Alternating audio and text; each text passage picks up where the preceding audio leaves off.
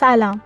به دادار خوش اومدید هفته گذشته ما کتاب اول پادشاهان رو تموم کردیم و قبل از اینکه در هفته آینده کتاب دوم پادشاهان رو شروع کنیم می‌خوایم امروز راجع به پایتخت دوتا پادشاهی در قوم بنی اسرائیل با هم صحبت کنیم. یکی از این پایتخت ها اسمش هست اورشلیم و دیگری هست سامره. بریم که یه مقدار با اینا بیشتر آشنا بشیم. این نکته رو بگم که بیشتر مطالبی که می‌خونم از کتاب دایره المعارف مصور کتاب مقدس هست. اورشلیم پایتخت حکومت یهوداست یعنی پادشاهی جنوبی جایی که نوادگان داوود دارن سلطنت می‌کنن و همونطور که صحبت کردیم فقط دو تا قبیله از بنی اسرائیل یعنی یهودا و بنیامین که با هم ادغام شدن در اونجا ساکنن این شهر گویا از هزاره چهارم قبل از میلاد به وجود اومده. یعنی از همون موقع هم سکونت در اون جریان داشته. شهر شده دیگه. ولی تا عصر مفرق یعنی حدود 2100 تا 1550 قبل از میلاد برج و بارو نداشته. اگر حدود ورود بنی اسرائیل به کنعان رو 1406 قبل از میلاد در نظر بگیریم باید بگیم که اونا تو این سال و توی ورودشون نتونستن اورشلیم رو فتح کنن و اون دست همون یبوسی ها که در اورشلیم ساکن بودن موند. اورشلیم حدوداً پنج هکتار وسعت داشته و از سه طرف به دره می رسیده. بنابراین دشمنا نمی‌تونستن از اون سه طرف بهش حمله کنن. تنها راهی که دشمنا می‌تونستن بهش حمله کنن از شمال بوده. اولین کسی که از بنی اسرائیل می‌تونه اورشلیم رو فتح کنه داوود بوده که راجع به تصرف اورشلیم کامل با هم صحبت کردیم.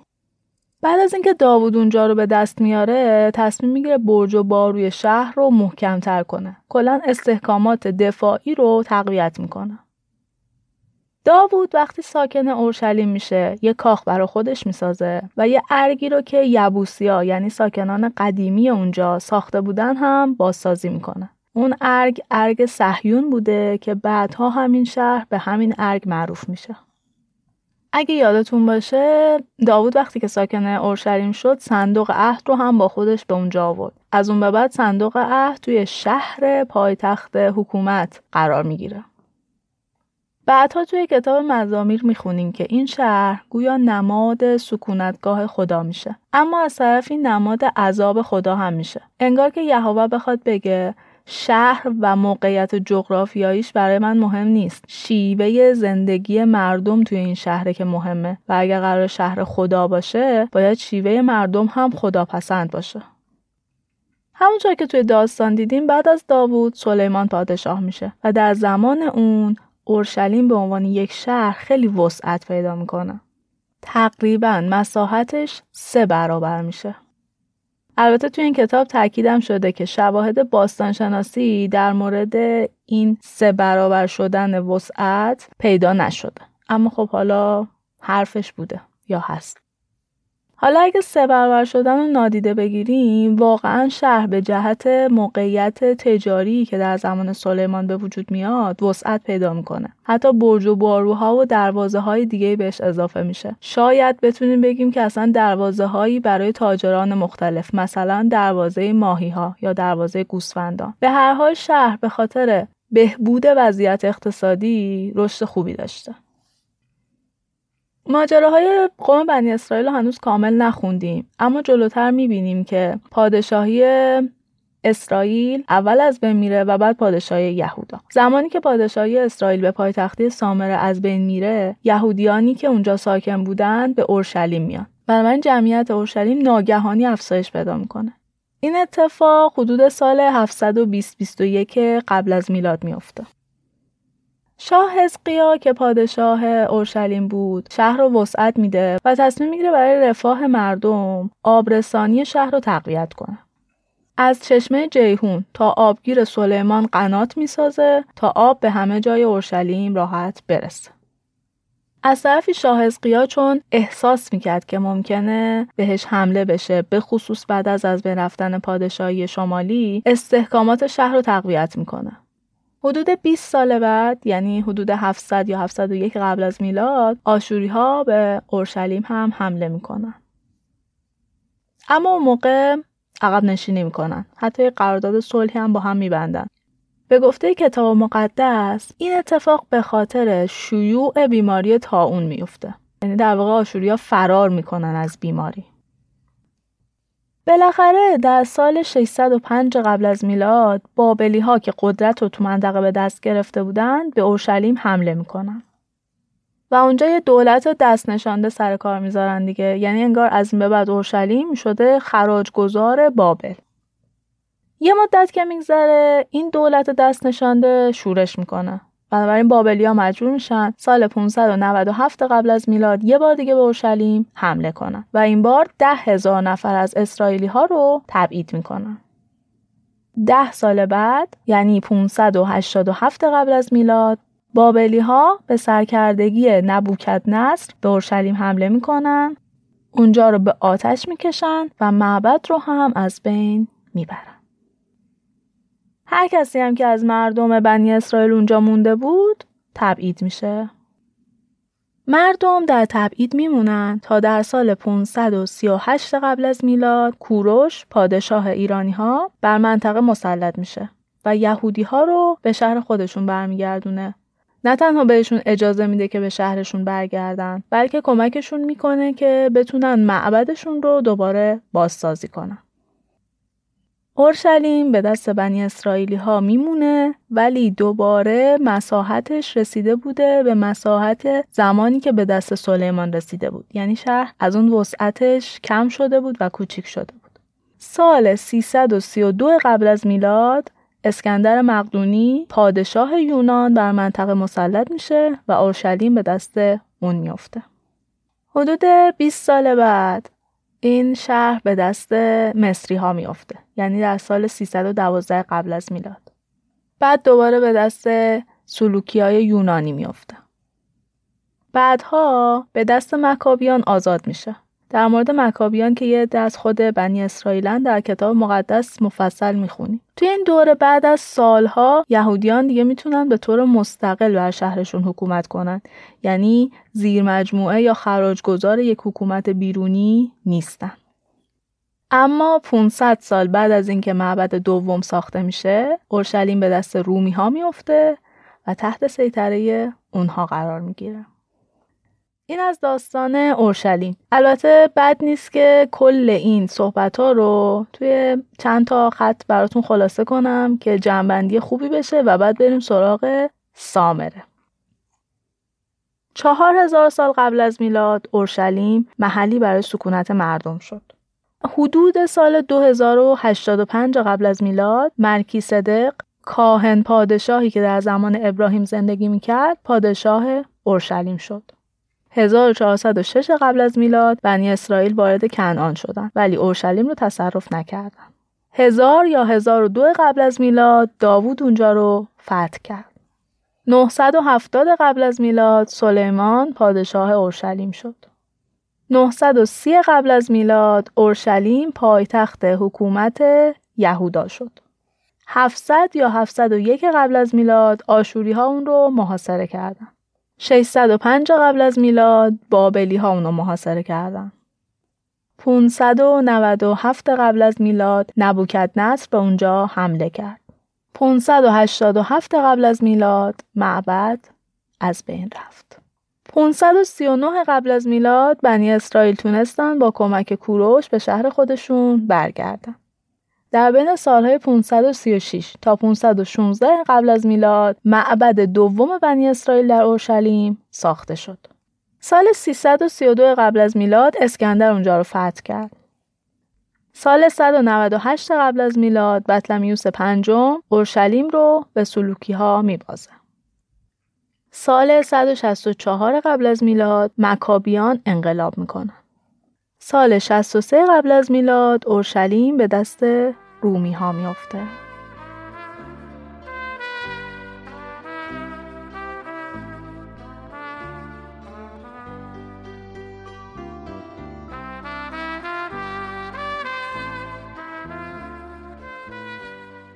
حالا از سامره حرف بزنیم پایتخت حکومت اسرائیل که میشه پادشاهی شمالی اگه یادتون باشه راجع به ساخت این شهر صحبت کردیم. شاه عمری اونو ساخت. وقتی که آشوری ها و بعد بابلی ها سامره رو به دست گرفتن اون همچنان جزء شهرهای مهم اون حکومت ها باقی موند. این رو هم بگم به طور کلی حدود 880 قبل از میلاد ساخته شده و مشخصا از اورشلیم خیلی نوپاتره. برعکس اورشلیم که مدام توی دست به دست شدنها از بین می‌رفت یا ویران می‌شد یا کوچیک می‌شد سامره توی این دست به دست شدنها بین حکومت ها پیشرفت کرد به طوری که در زمانی که به دست رومی ها افتاد خیلی رونق گرفت موقعیت جغرافیایی سامره اینجوریه که 64 کیلومتر با اورشلیم فاصله داشت. در شمال اون بود و روی یک تپه بنا شده بود. این شهر به یکی از شاهراهای تجاری که در دشت یزرائیل بود که راجع به یزرائیل توی کتاب خوندیم مشرف بود و خیلی هم به اونجا نزدیک بود. شاه عمری اینجا رو از شخصی به اسم شامر خریده بود که بعدا حالا اسم همون روی شهر میمونه که بعدا تبدیل میشه به سامره. و اونجا یک کاخ بزرگ و مجلل از آج برای خودش می‌سازه. جوری که میگن شاه عمری وقتی که توی کاخ خودش میشست می‌تونست از اونجا دریای مدیترانه رو نگاه کنه. سامره تا وقتی که شاه عمری پادشاه بود خیلی اوضاع آروم و خوبی داشت. اما وقتی که شاه عمری از دنیا میره دیگه اوضاع به اون آرومی نمیمونه. بعد از شاه عمری مدام شورش و جنگ و ناآرومی بوده تا اینکه در 721 قبل از میلاد آشوریا به اونجا حمله می‌کنن. بعد از حمله اونجا رو تصرف می‌کنن و شهر میافته به دست سارگون دوم. مردم بنی اسرائیل اینجا هم تبعید میشن. در دوره‌ای که سارگون دوم سامره رو تصرف می‌کنه 27 هزار نفر از مردم اون رو تبعید می‌کنه. بعد از اینم که شهر رو دوباره بازسازی می‌کنه مردمی رو اونجا میاره که غیر اسرائیلی بودن همونطور که راجبه به قدرت رسیدن اقوام مختلف در تاریخ اورشلیم گفتیم سامره هم همونجور دست به دست میشه. یعنی دست بابلی ها میفته دست ایرانی ها میفته و بعد هم دست یونانی ها وقتی که اسکندر مقدونی سامره رو تصرف می‌کنه اونجا یکی از شهرهای مهمی میشه که فرهنگ یونانی رو ترویج بده. در این زمان در کوه جرزیم یه معبد می‌سازن و خیلی سعی می‌کنن فرهنگ یونانی رو اونجا رواج بدن. بعدها در سال 108 قبل از میلاد شخصی به نام هورکانوس شورش می‌کنه و حرفش این بوده که ما داریم آین و سنت غیر یهودی رو رواج میدیم و در این شورش شهر سامره و اون معبدی که ساخته شده بود رو از بین می‌بره. اما پنجاه سال بعد رومی ها میان دوباره شهر رو بازسازی می‌کنن. پادشاه روم این شهر رو خیلی دوست داشت و خیلی هم براش خرج می‌کنه و اون رو به افتخار امپراتور روم تغییر نام میده. اسم شهر رو می‌ذاره سباسته که سباسته مترادف یونانی اوگوستوسه. و بعد از این تغییر نام میره برای این سباسته یه کاخ بسازه. این کاخ رو هم در همون جایی می‌سازه که شاه عمری برای خودش کاخ ساخته بود. یعنی در واقع روی ویرانه های کاخ شاه عمری یک کاخی برای سباسته ساخته میشه. هرودوس خیلی سامره رو تغییر میده. اونجا استادیوم می‌سازه تماشاخونه می‌سازه یه میدانگاهی برای جمع شدن مردم می‌سازه و کلا شکل و شمایل شهر رو تغییر میده. برای اینم که شهر شلوغ باشه 6000 نفر از سربازاش رو میاره اونجا ساکن می‌کنه. بعدها شهر رو به پسرش هدیه میده. البته که پسرش نمی‌تونه شهر رو خوب نگه داره و خود رومیا اونو مدیریت می‌کنن و بعدها سامره زیر مجموعه قیصریه میشه که پایتخت رومی ها محسوب می‌شده. مجدد بعدها که یهودی ها شورش می‌کنن. در حدود سال هفتاد میلادی سامره از بین میره. این رو دقت کنیم که سامره چون پایتخت پادشاهی شمالی بوده و همونطور که توی داستان ها دیدین پادشاهی شمالی هی درگیر دور شدن از یهوه بوده یه جورایی برای یهودیا نماد شهر بی خداه یعنی دوستش ندارن و دوست دارن که نباشه برای همینم بعدها دوباره از بین میبرنش. اما رومی ها انگار ارادت خاصی به این شهر داشتن. حدود سال 180 تا 200 میلادی دوباره اونو می‌سازن و اتفاقا بزرگترش هم می‌کنن. در مورد این شهر هم یه خلاصه کوتاه ازش بشنوین. در سال 880 قبل از میلاد به دست عمری پادشاه ساخته میشه. بین سالهای 874 تا 853 به دست اخاب گسترش پیدا می‌کنه. در 850 قبل از میلاد مدام مورد تهاجم قرار می‌گیره تا اینکه بالاخره پادشاهش یعنی اخاب از دنیا میره. بین سالهای 793 تا 753 قبل از میلاد که دوران پادشاهی یروبعام دومه گسترش پیدا می‌کنه. بین سالهای 725 تا 722 قبل از میلاد در محاصره آشوری ها قرار می‌گیره. 721 قبل از میلاد سارگون دوم اون رو تصرف می‌کنه و مردم غیر اسرائیلی رو ساکن اونجا می‌کنه. سال 587 قبل از میلاد وقتی که دیگه آشوری ها قدرتشون رو از دست داده بودن نبوکت نست پادشاه بابل به اونجا حمله می‌کنه و اونجا رو تصرف می‌کنه. بین سالهای 559 تا 530 تحت تصرف ایرانی ها به پادشاهی کوروش قرار می‌گیره. سال 331 قبل از میلاد اسکندر مقدونی یعنی یونانی ها اونجا رو تصرف می‌کنن و در این دوران سامره دوباره بازسازی میشه. سال 108 قبل از میلاد شخصی به نام هورکانوس اونجا رو ویران می‌کنه. سال 63 قبل از میلاد توسط رومی ها بازسازی میشه. سال 30 قبل از میلاد اسمش به سباسته تغییر می‌کنه. سال 6 میلادی سامره یکی از شهرهایی میشه که مرکز استان میشه. مرکز استان یهودیه. و در انتها باید بگیم که سال 70 میلادی ویران میشه و همونطور که گفتم دوباره بعدها توسط رومی ها بازسازی میشه. این هم از داستان سامره.